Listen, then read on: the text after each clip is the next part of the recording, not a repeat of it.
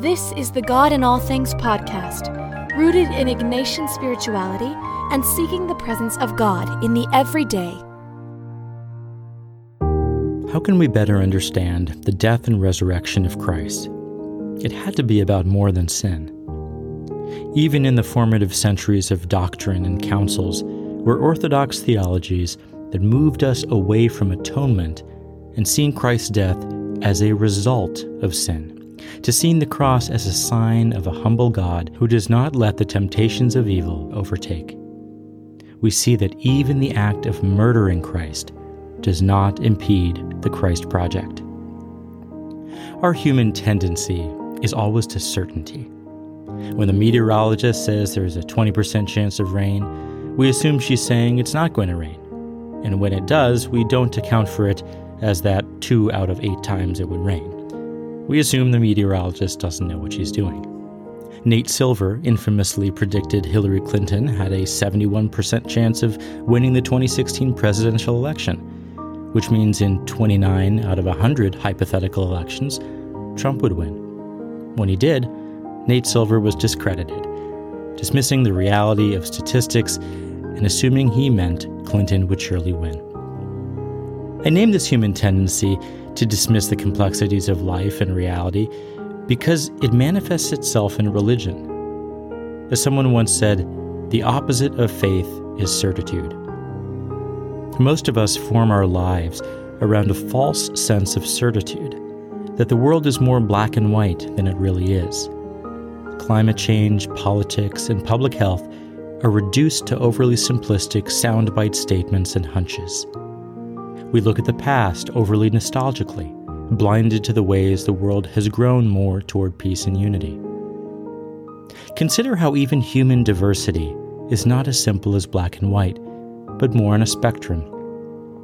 There's a spectrum of skin colors and ethnicities, abilities and body types, and all of it is very good and beautiful. I've noticed there is a spectrum of parenting from those who devote the fullness of their vocation and energy to their children, while other parents spread some of their energy into other areas and vocational callings. Yet others do not feel called to be parents at all. We see this spectral diversity in kinds of marriages and relational commitments, all of which may be quite fruitful. And, more controversially, a spectrum of gender, apart from biological sex. Of course, we can zoom back and see the diverse spectrum of the entire planet and animal world, and the entire universe. It seems that God loves diversity. Yet we can treat this colorful, rainbow like diversity as a threat because things don't always seem to fit perfectly into our compartments and categories. But what is the threat really? Scripture reveals the unexpected nature of reality especially through the death and resurrection of Jesus Christ. What could fit less into our expectation that death is the end? Jesus' work was not so much about restoring order in the traditional sense and fitting people into neat legal or ethnic categories, as we humans like to do. Rather, Jesus shook up those categories. As Sirach says, when a sieve is shaken, the refuse appears. The very paradigm of death and resurrection, as witnessed by Jesus' followers and preached by Christianity, establishes the pattern of ridding the chaff from the old religious paradigms. As Elijah discovered that God was not just almighty, but in a still small voice, Paul realized that the Jewish paradigm he had held sacred with the law and the sacrifice, the circumcision and the social order, had become idols and distractions from the true God. The Jews would have discovered this themselves when their temple was destroyed and they were exiled, causing them to reimagine who God was and how God could be accessed and worshiped. John the Baptist called people to a metanoia kind of conversion, a full sweeping out of the old so God's Spirit can enter and shake things up. In the message translation of Matthew chapter 3, he says, I'm baptizing you here in the river turning your old life in for a kingdom life. The real action comes next. The main character in this drama, compared to him, I'm a mere stagehand, will ignite the kingdom life within you, a fire within you, the Holy Spirit within you, changing you from the inside out. He's going to clean house, make a clean sweep of your lives. He'll place everything true in its proper place before God. Everything false, he'll put out with the trash to be burned. The theologian James Alison writes To each purification of faith, there's a corresponding and simultaneous collapse of a whole series of elements which seem to have been indispensable bulwarks of faith.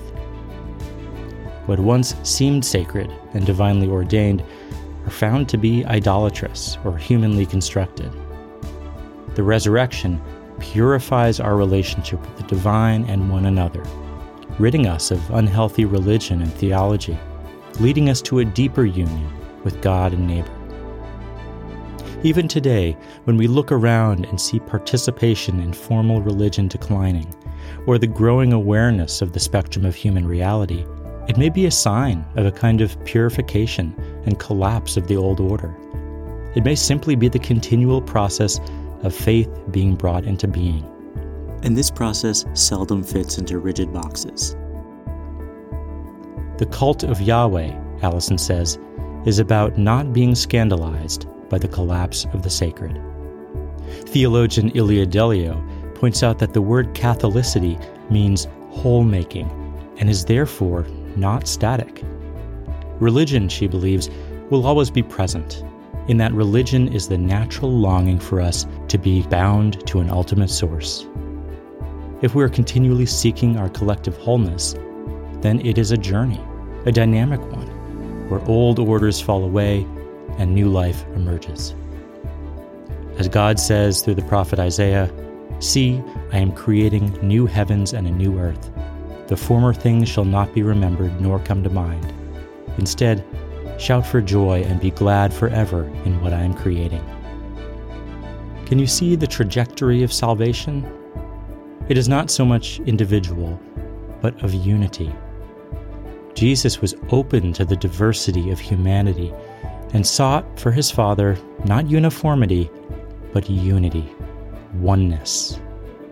The difference is embracing difference in our one divine family rather than dictating sameness. Both the incarnation and the resurrection have shaken us in our boots, but they haven't shaken us enough. God becoming matter and saying that matter matters turned old paradigms on their head, and so did the resurrection which also said that matter is not separable from soul and spirit. But creation continues to unfold.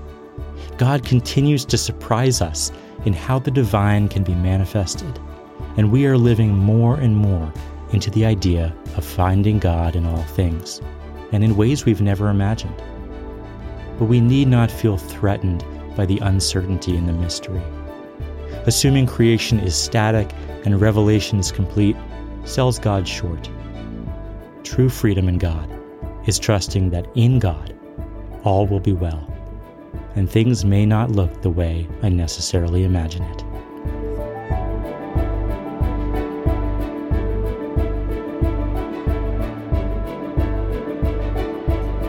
For more, visit godinallthings.com. And if you haven't ever checked out our self paced online course on Ignatian discernment and decision making, the What is God's Will course is just $50 for two and a half hours of content, and now you have unlimited access to that content. You can learn more at ignatianresources.com. Be well, and God bless.